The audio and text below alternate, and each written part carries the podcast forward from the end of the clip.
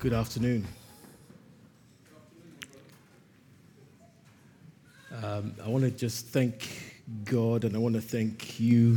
I mean, everyone's really been so um, gracious, gracious indeed this uh, morning as we get together and uh, continue in God's Word. Um, it has been, and indeed it is, a wonderful um, series that we're going through. One that um, I think across the board we will we all acknowledge has been an interesting and um, revealing series, just as we look through the revelation of Jesus Christ. Um, let me just go straight in, looking at the time as well, considering that um, the clocks have just, you know, sprung forward this morning. And, um, you know, giving thanks to God for these times and for these seasons, let's set the context for today's section. Um, we saw last week, as we continue in Apocalypse Now, um, judgment leading up to um, up to this point, up to, up to today's section that we're looking at, which I'll read in a moment. And we saw God removing all injustices and everything that opposes his will at the end of Revelation chapter 20. Um, if I may just quickly read one or two verses there.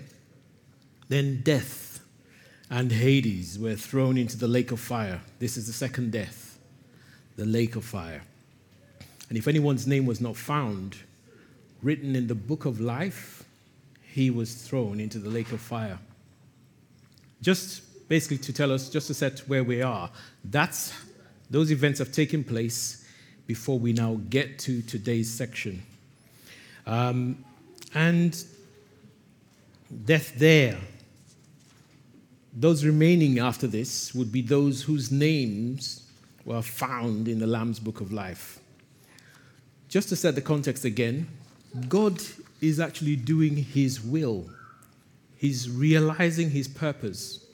It's like setting out from here, I want to get to the mall, the Lewisham Mall. And as I step out, it starts raining. There's police, there's ambulance, they've blocked the road, and there's there just seems to be no way of getting there. But my purpose doesn't change. I'm determined I want to get to that mall. And um, up to what I just read, there have been so many things standing, raising themselves up to oppose and work against the will of God.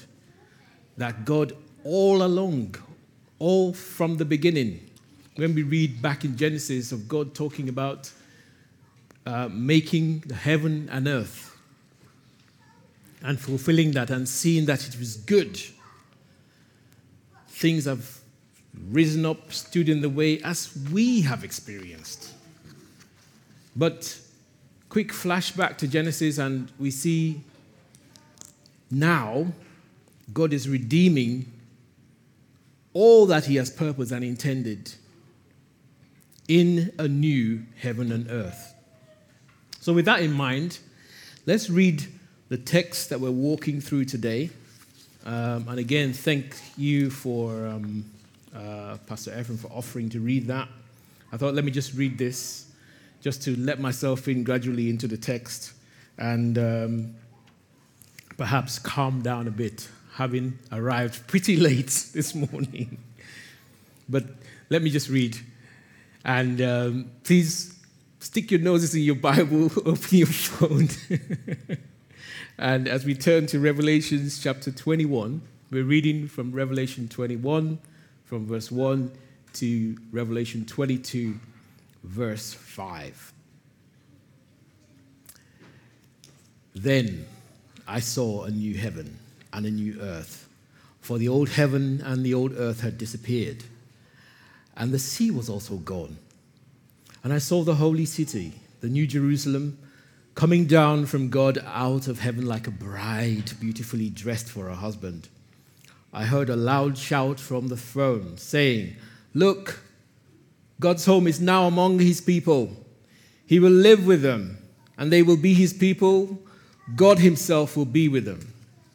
He will wipe every tear from their eyes, and there will be no more death, or sorrow, or crying, or pain. All these things are gone forever. And the one sitting on the throne said, Look, I am making everything new. And then he said to me, Write this down, for what I tell you is trustworthy and true. And he also said, It is finished. I am the Alpha and the Omega, the beginning and the end. To all who are thirsty, I will give freely from the springs of the water of life. All who are victorious will inherit all these blessings, and I will be their God, and they will be my children. But cowards, unbelievers, the corrupt, murderers, the immoral, those who practice witchcraft, idol worshippers, and all liars, their fate is in the fiery lake of burning sulfur. This is the second death. Then one of the seven angels who had seen who had who held the seven bowls containing the seven last plagues came and said to me, Come with me.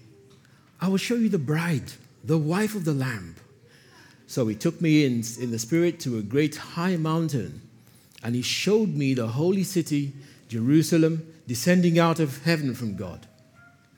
It shone with the glory of God and sparkled like a precious stone, like jasper, as clear as crystal.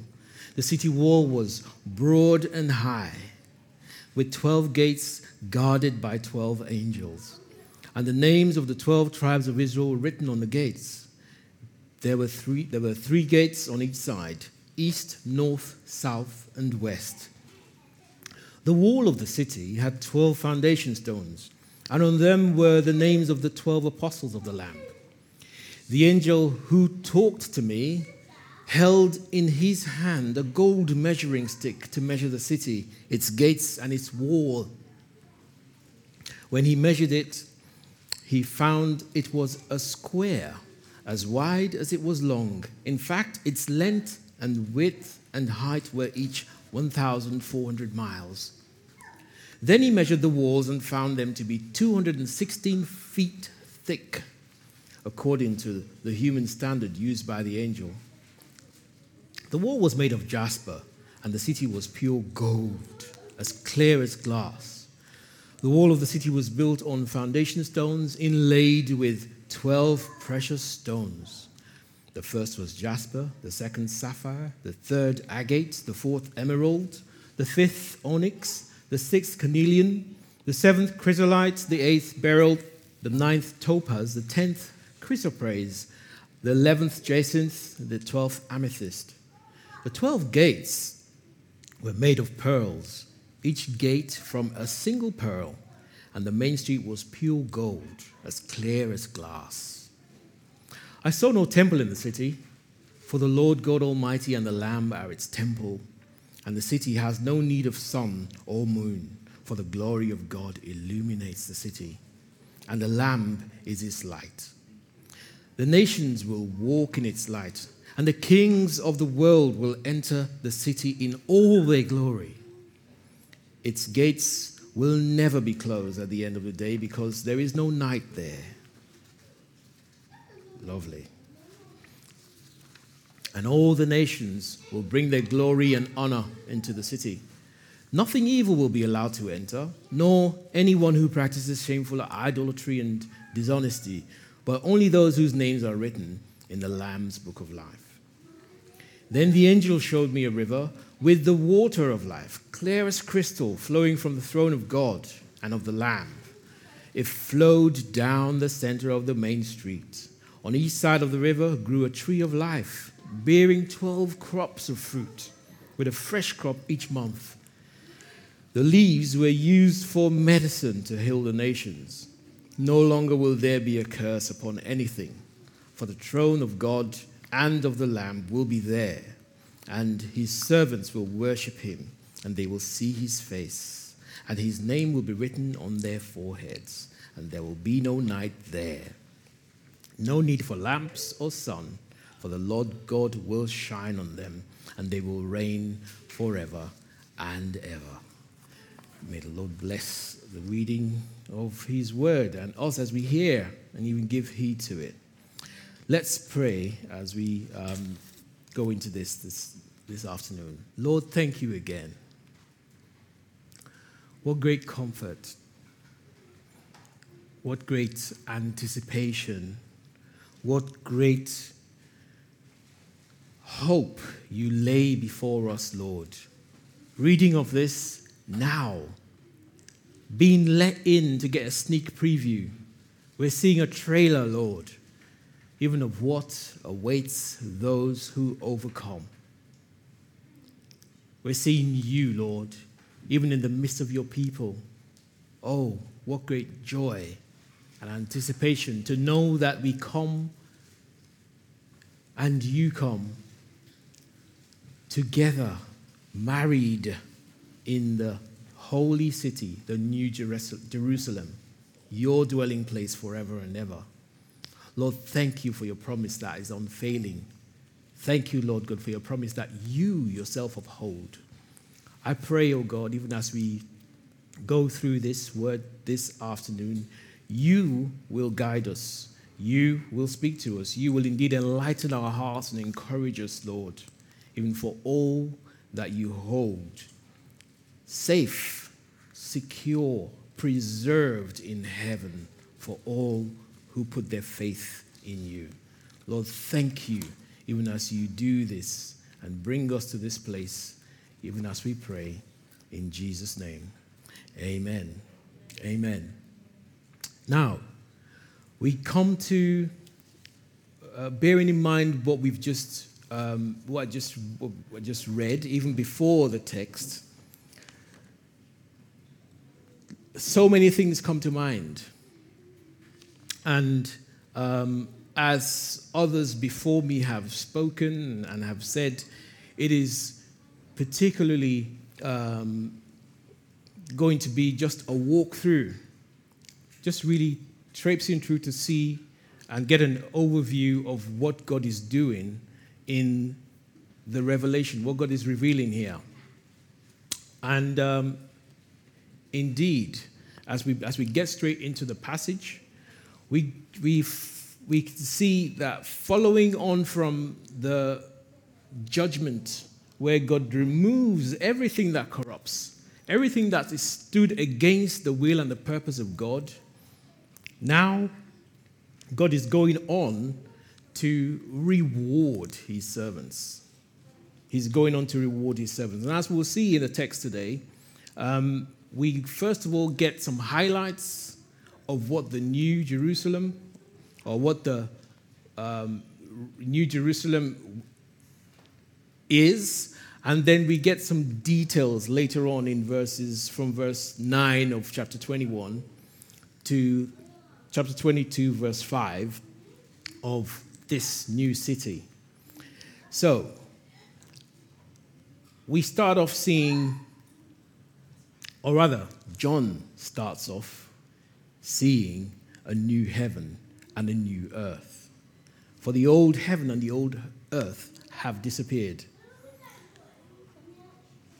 If we were there with John, or imagine just being in John's place, John didn't recognize the heaven and the earth that he's used to seeing in what he sees. Nevertheless, he can see it is heaven and earth. And the sea also was gone. The preceding chapters in Revelation um, we see, or John rather, saw the sea, and he saw loads of monsters come out of uh, monsters and beasts come out of the sea to war against God and the saints, some of which reflected persecution faced by believers of John's day. But now he sees the sea, and all that trouble is gone. But central to this passage and to this text that we're looking at is the holy city, the New Jerusalem, which brings God's purposes to final realization. I gave an illustration or an introduction talking about setting out just to go to the mall over there and being dogged almost in every step with obstacles thrown in the way. We read in the beginning, and I mentioned uh, Genesis, where we see God dwelling with men. But here, now, John sees a holy city, the new Jerusalem coming down from God out of heaven, like a bride, beautifully dressed for her husband. There are a few things we'll see in the first that are highlighted that I've mentioned in, the, in verses 1 to 8 of our text. We begin, John begins by showing us that there is communion with God. The picture of a bride coming down from heaven, the holy city likened to a bride, beautifully dressed for her husband. I mean, been to a few weddings and seen the bride come out of her carriage or car or what, whatever. Uh, I, see, I see some faces light up just now as I, as I talk about that.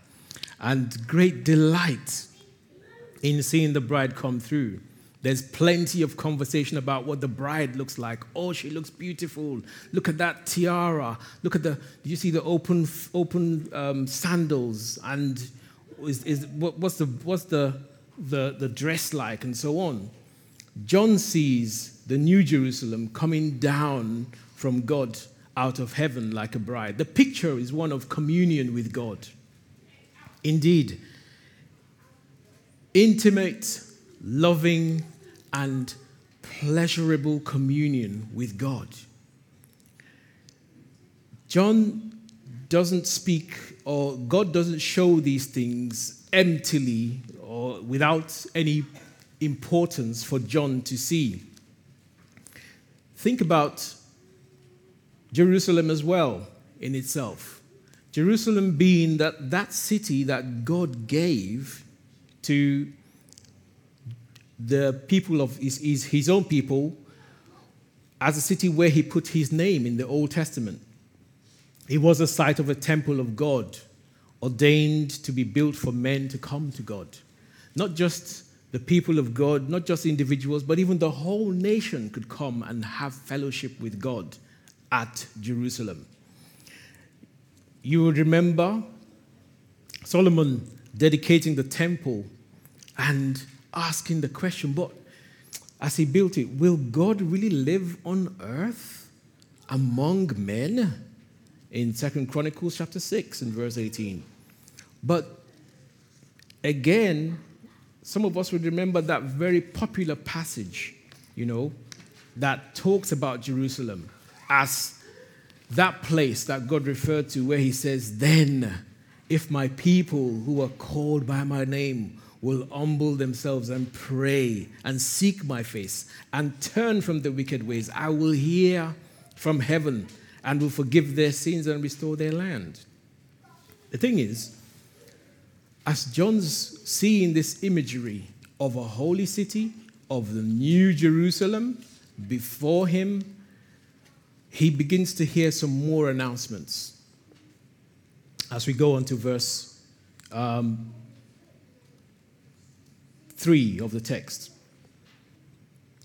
he hears a loud shout from the throne saying, Look, God's home is now among his people.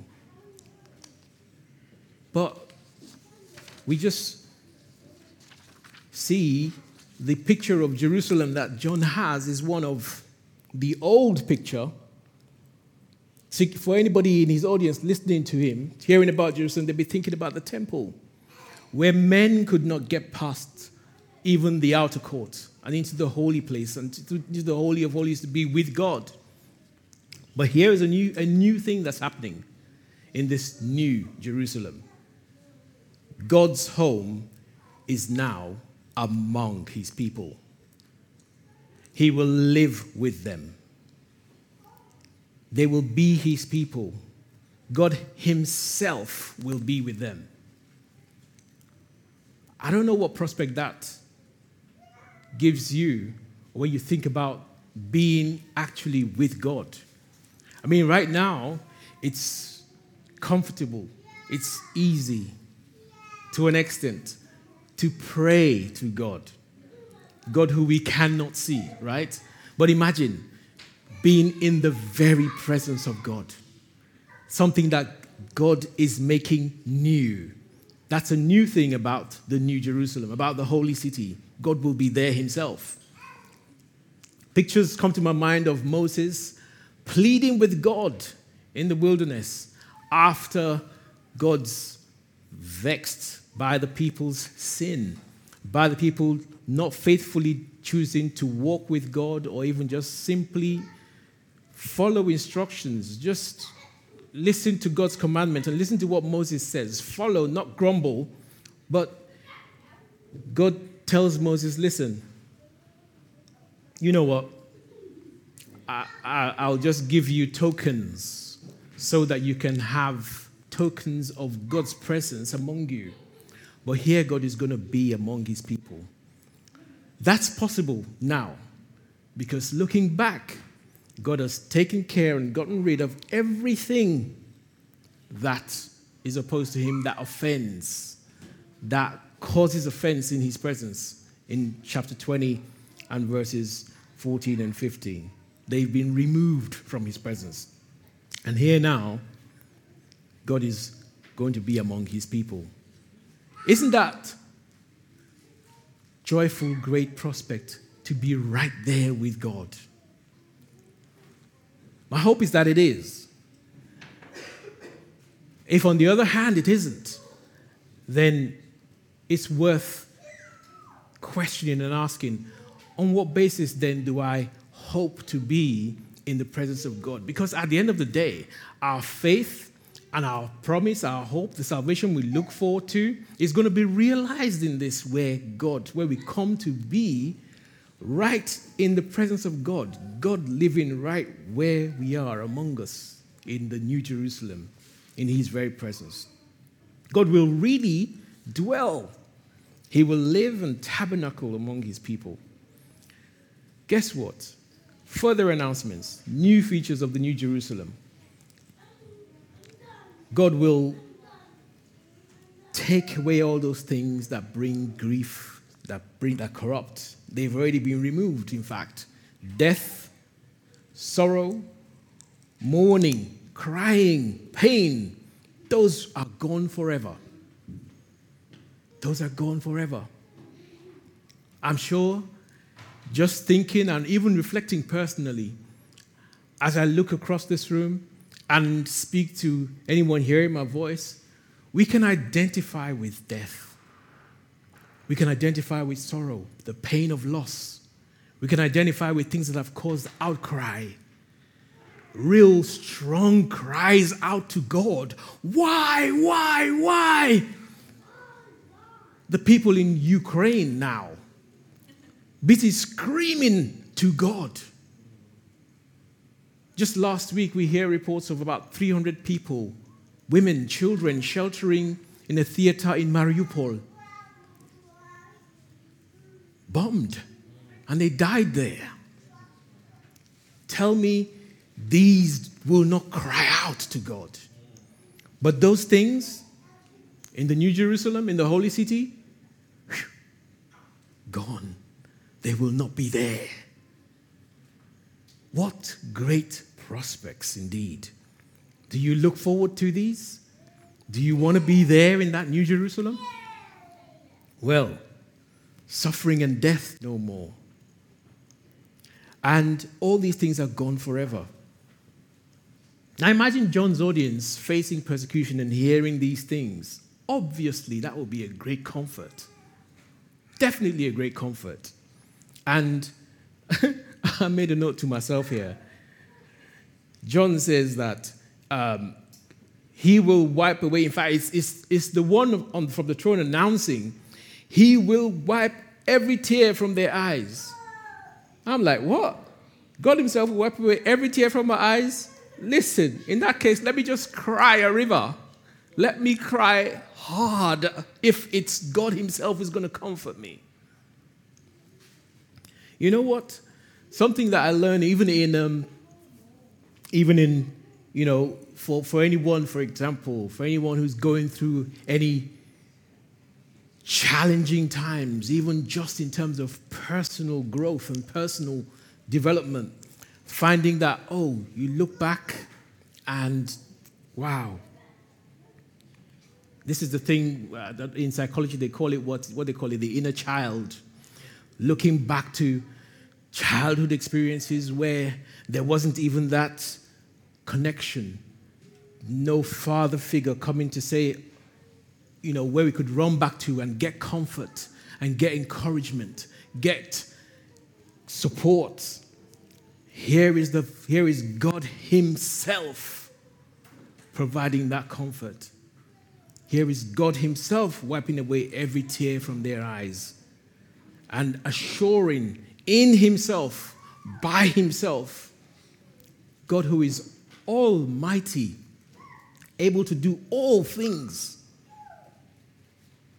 coming to the level of, sorry, wiping the tears from their eyes.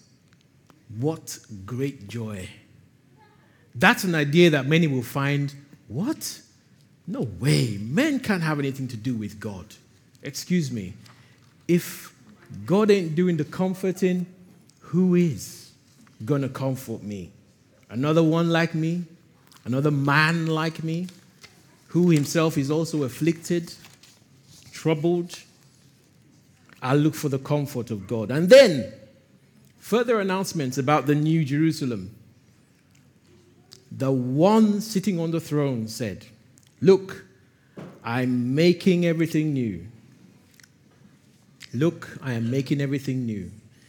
What's going on here? What's John describing? Surely, as features of the new, um, of the new Jerusalem, there are things that God is doing that fulfill the promises that He holds and preserves for all who put their trust in Him. Let me just refer to just one of one such thing. If we turn in our Bibles, or just, or, or let me just refer to this in First Corinthians, in Paul's first letter to the church in Corinth, he's having a long conversation about believers who um, facing challenge, facing persecution, yet still question how will this salvation come about? What will it be like? What's it going to be like? Are we going to be um, just living in these bodies and then that's all the hope we have, continuing our existence in this world, in this form? And from verse 50 of chapter 15 of Paul's letter to the Corinthians, the first letter, he explains What I'm saying, dear brothers and sisters, is that our physical bodies cannot inherit what will last forever. So we're getting an idea, an insight into what new things God is doing here. He's making everything new, he says.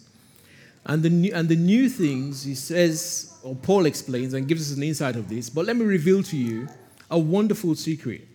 We will not all die, but we will all be transformed. So there's a transformation to come, there's a transformation to take place. This is the nature of the new things that God is doing. He will make all things, when He says He will make all things new. Um, so those who are living will be transformed. Our dying bodies, and listen, there is every ample evidence of this. As we age, we get to see those knees play up. You know, we get to see our physical strength just dissipate. We get to see those six packs become a one pouch. you know, and there's so many things, you know. But and you think, how much can how much more can I get out of this? You know, it's it takes too much of an effort to go to the gym. But you see, there will be a transformation. Does anybody want to say amen to that? Our dying bodies will be transformed into bodies that will never die. Mortal bodies will be transformed into immortal bodies. I'm not talking Neo here. immortal bodies. Then, when our dying bodies have been transformed into bodies that will never die, this scripture will be fulfilled. Death is swallowed up in victory. And indeed, death has already been swallowed up in victory. In the last, in the, in the last passages, in the, in the first passage I read, in, in, the, in chapter 20 and verse 14 and 15 of Revelations. God is bringing these things about. This may be news to somebody, but it is news worth investigating.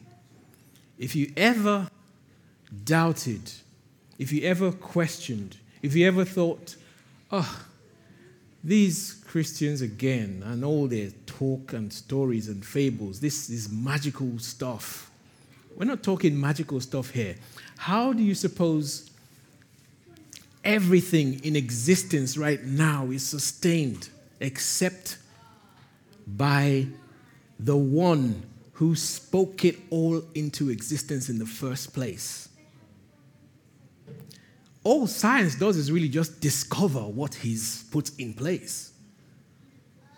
That's all it is. Scientific method only goes so far it doesn't go beyond what it can touch and tell you this is metal because it is, it is of a certain characteristic.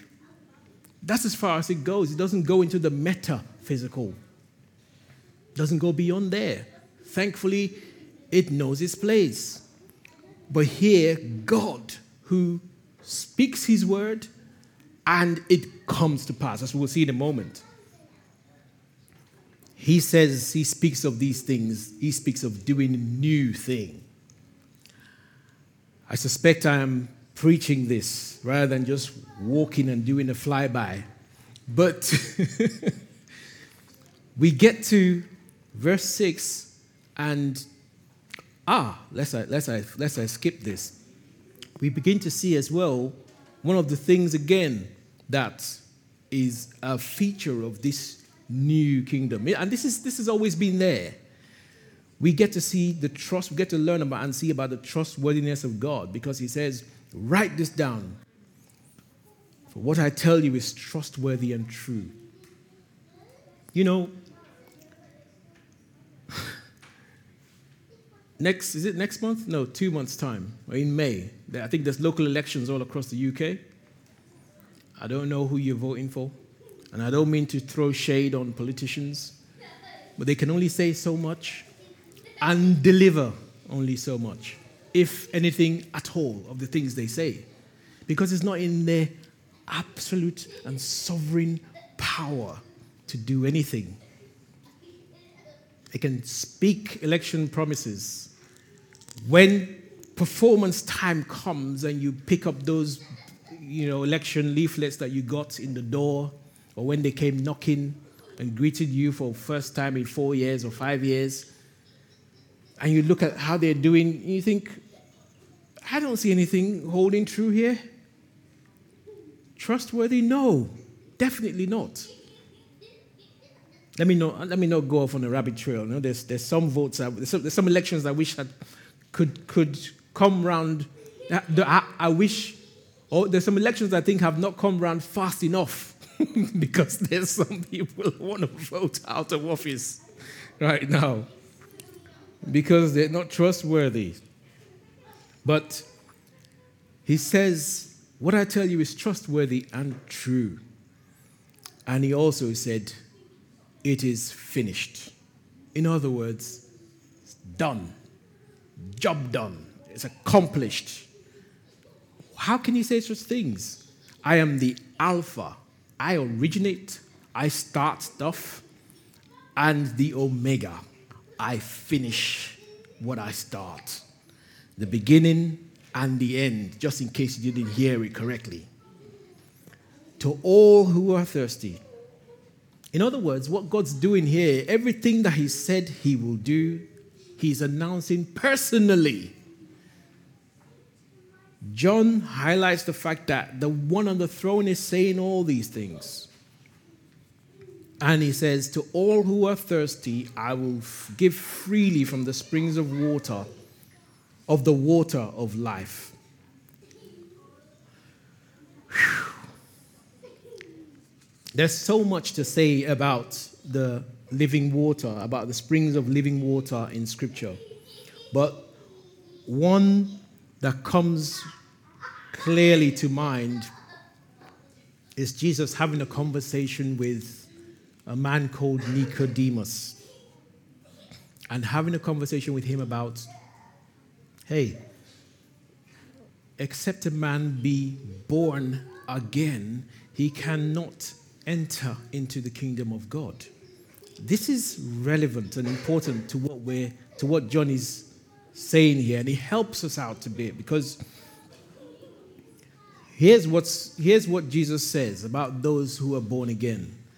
In, because Nicodemus asked him a question. What are you saying born again? Are you saying that me, big grown man, find my way back into my mother's womb, and then she gives birth to me a second time? And Jesus explains what is born of the flesh, that kind of birth you just described, Nicodemus, that's human birth. But what is born of the Spirit is spirit. And then he tells him how, um, and in another place as well, talking to a woman by a well in Samaria, that whoever drinks of this water, and I realize I've skipped from one instance of the talking about the Holy Spirit to another. Um, whoever drinks of the water that I give, out of him will flow fountains of living water. All these depicting the spiritual life that is sustained, that is supplied, that is provided, that is sustained by God Himself. In other words, the point the Alpha and the Omega makes here is this I will give freely from the springs of the water of life, that the life that these who will live in His presence will have, He will sustain it. He's the one who originates it, He's the one who, who establishes it, He's the one who also sustains it. And all who are victorious will inherit all these blessings. So we may be thinking and asking at this time, and I hope we are, on what basis then? How do we get into this kingdom? Since this is a, this into this new Jerusalem, since this will be the place where God will dwell with his people, will I enter in? Will I be able to get in there? Will I um, enter in by my ability, by my strength? The picture we get here is listen, the one who gives us life by virtue of faith and belief and trust in what, in the work that Jesus Christ has done to take away sin, is the one who sustains it, is the one who supports it, is the one who enables it and quickens that life. We will not, by any means of our own effort, our own strength, enter into this um, New Jerusalem. But the Lord Himself will bring us in there. He's the one who begun this work. Um, and like Paul wrote to, to Timothy, he who begun this work in you, he'll be faithful to complete it and perfect it and bring us to perfection in Christ Jesus. Now, um, as we hear these announcements about the, the New Jerusalem, there's something interesting about it. Rather than, it's, whilst it's likened to a bride, this city is also the bride of Christ. The city is the bride of Christ. And we get some more detailed description of it in the rest of our text.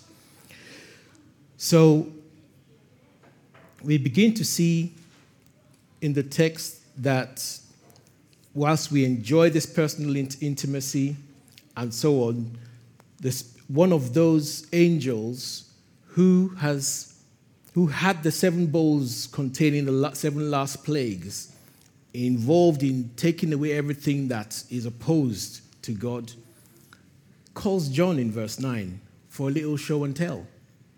John, come with me. Let me show you the bride, the wife of the Lamb. And he took him in the Spirit to a new vantage point so that he gets a final vision and indeed to underline the importance of this vision. There are a few things that are, that are there, indeed, just symbolic and showing us again that um, this is God's meeting place with men. So he takes him to a great high mountain. Again, just indicating the high place where God had put his name in Jerusalem, the place of worship, the place of the temple. And he shows him again the holy city. This was like a place where God would meet with human beings. I mean, it's not as if God hadn't met with men before. It's not as if God had not dwelt with men before. Um, apart from the Garden of Eden and in the, in the, in the Exodus, in the wilderness, in the, uh, the, the tent of meeting, and also in the temple that Solomon built. And then we had Christ coming to be with us. If you remember in John chapter 1 and verse 14, Jesus became flesh and dwelt among us. So, but then, talking about the city itself, John begins to highlight the character of the city. Look at a few things there. It shone with the glory of God, and it sparkled like a precious stone like jasper, as clear crystal, verse 11. Essentially, the majesty, the awesomeness, and the glory of God is just um, something that is prominent about this city. Because in this city, whilst it is both the dwelling place of God it is also the people of God made to be the dwelling place of God. Remember that in Scripture we're told about the people of God who are being brought together as living stones uh, to be a dwelling place for God. And here the city is made by God, and He fills the city with His glory. So, although there are precious crystals there, things that are precious um, precious crystals, things which indeed people find really, really attractive. I mean, um, you hear that adage that it's not just a girl's best friend, diamonds. That diamonds are precious, and everybody does. I mean, a lot of people do love them. It, as they say, the beauty of it is in the eyes of the beholder. But this is just to depict the immense glory of God um, in, and his presence being in that city. Some of the features, the city was, the city wall was um, broad and high with 12 gates guarded by 12 angels. And the names of the 12 tribes of Israel were, the, were written on the gates. And then there were three gates east, north, south, and west. We get a picture here again of, or imagery of the city being one that is comprised of the people of God, both the people of covenant in the Old Testament, with a reference to the 12 tribes of Israel, depicting that, and then the 12 foundation stones which the city had, verse 14. On them were written the names of the 12 apostles of the Lamb. Again, imagery just depicting um, the, that the holy people of God in the Old Testament and the holy people of God in the New Testament The teaching and the leadership of the 12 apostles indeed forms the holy people of God in the New Testament. So, all this is just to show that the integrity of the of and the careful organization of the of the city of God um, depicted in all of these 12s as we've been going through uh, Revelation, seeing the symbolic importance of this to John's readers. They'll be able to identify and remember the 12 tribes, the 12 apostles, as um, they hear of this from John. Now, even the dimensions of the city, even the dimensions of the city and the material that, is, that it is made of just basically go to show the immense and profound purposes of God that will be realized. When you think about the size of the city, I mean, 1,400 miles high, wide, and long, made of the most precious um, crystals or precious stones. And each of these stones, by the way, would be stones that the that John's hearers would recognize as being stones that were found on the breastplates of the old um, uh, Levitical priests. What the high priest would go into the presence of God had these stones on a breastplate that he wore when going to minister before God. So the city in itself is just a representation, another symbolic representation of the um, of, of God's people being involved in the most intimate dwelling place of God. One thing that John noticed there, or a couple of things that John noticed in the city, verse 22 of Revelations 21, was that he saw no temple for the city. For the Lord God Almighty and the Lamb are its temple. I mean, the temple was more or less a meeting place. The temple was a place where people would come to pray, where people would come to offer, make offerings, intercede, seek forgiveness, bring their judgments for God to determine. But what need is there for a temple now where God is right there in their midst and in the city, dwelling with the people? And he has no need for sun of sun or moon, for the glory of God illuminates the city and the lamb is its light. Now, some key, some other key things that um, he highlights about this new Jerusalem. The nations will walk in its light, the kings of the world in all their glory. Just reflecting again another some more imagery in Revelation, just reflecting again the diversity of the people who would come into the city. Contrary to, I mean, as, as, as, I, as we read this and think about it, it's quite easy to just see um, others who we probably can't imagine would have anything to do with God being part of the people of God. But the vision is so comprehensive in its scope and revealing that the nations will walk in its light. The kings of the world will enter in all their glory.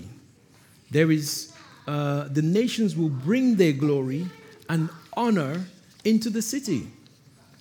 So, whereas for us, humanly speaking, we might imagine there are peoples and cultures who will probably not have anything to do with God. We see here diversity even reflected in those who will come to, to bring their glory and honor into the city. And again, we're reminded of what has already taken place in verse 27 of Revelations 21. Nothing will ever be allowed to enter, nor anyone who practices shameful idolatry and dishonesty but only those whose names are written in the Lamb's book of life.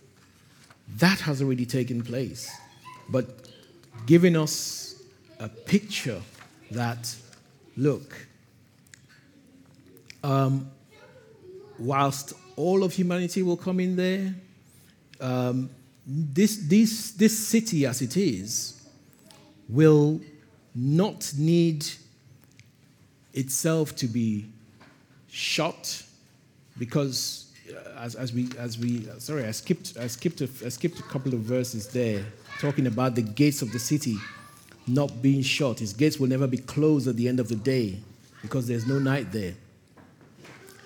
Whilst the city is walled and gated and as if it needed protecting these gates will never need to be shut because everything that corrupts, everything that defiles is already taken care of and removed. God Himself assuring the security, the safety of this New Jerusalem. Now, as we get into uh, the final few verses, there are a few elements that are there just again showing us pictures of that purpose that God set out to accomplish and that He's actually now redeeming. The angel showed me a river with, with the water of life, clear as crystal, flowing from the throne of God and of the Lamb. Um, it flowed down the center of the main street and on each side of the river grew a tree of life, bearing 12 crops of fruit, with a fresh crop each, each month. The leaves were used for medicine to heal the nations. No longer will there be a curse upon anything. If you remember, right in the beginning, very early on in the Bible, we see, we read about God cursing the, the cursing mankind, cursing the serpent. And for the throne of God and of the Lamb will be there, and his servants will worship him. And cursing and, and frustrate, really consigning things to frustration, things that God had made to be good, man would find toil and difficulty realizing and gaining and benefiting from the things that God has established and put in place. But here we see the abundance of God's blessing pronounced because there will not be a curse upon anything. The abundance of God's blessing is pronounced because um, indeed, the int, there is, God is right there in the middle of his people. And all those things that God had established to make it possible for us to be in perfect communion with him are preserved. Because right there together God's servants will worship him, they will see his face, and his name will be on their foreheads, and there will be no night there. Um, what we see here is a restoration, a redemption of, of broken, fallen, of, of the earth. We see a redemption even of those who have been created in the image of God. We're seeing mortality eclipse and take over. We see immortality, rather, eclipse and take over mortality.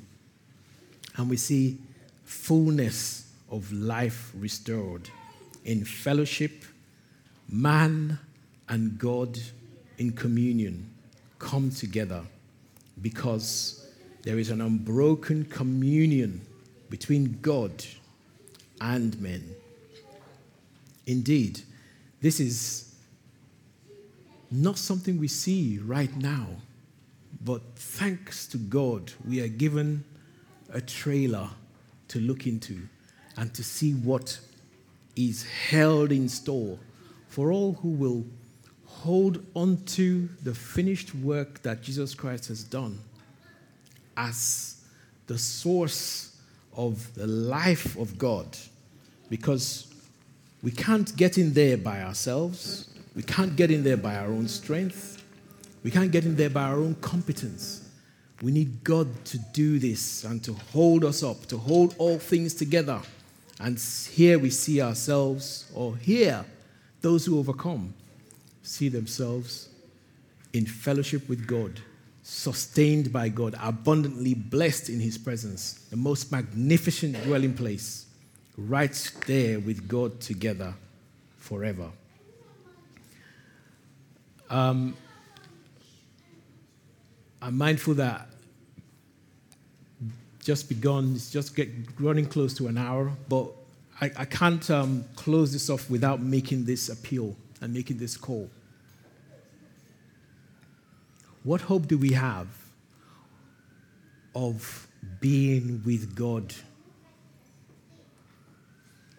in His very presence forever? What do we count on or rely on to enjoy and access the unlimited, unhindered blessing of God? What is our hope? What do we count on? What do we rely on? What do we depend on for this? There is only one plea that we have, and it is on Him, God Himself, who came, dwelt among us, took on flesh, went to the cross, offered Himself as a sacrifice to take away everything that corrupts, everything that separates us from Him. He took that away upon Himself that anyone trusting in Him may have this hope of dwelling in His presence forever and ever and ever and ever with the strength, with the sufficiency, with the provision that God Himself provides. This is the hope that we look forward to and that is revealed to us in the marriage of heaven and earth in this new Jerusalem, in the new heaven and earth. Let's pray. Father, thank you again for this insight. Thank you, Lord, for showing us these things. Indeed, as we consider this word, even in the revelation of Jesus Christ, you truly have been gracious. You mean us well. You mean us good to show us all of these things. And Father, my prayer is that even as we've read through your word today and just walked, talked through, seeing what you have revealed, all the things showing your plan, your intention, your redemption. Lord, I pray that um, where there be any questions, where there be any doubts, where there be any querying, like, listen, you cannot just make these assertions like this.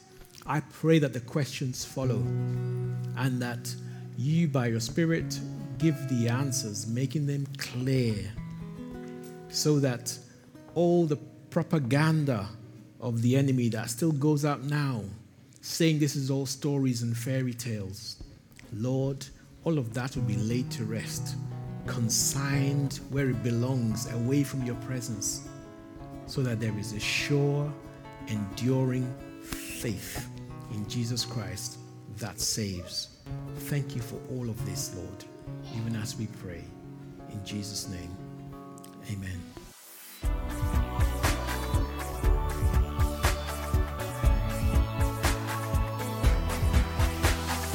Join us next time for more of God's truth to transform your reality.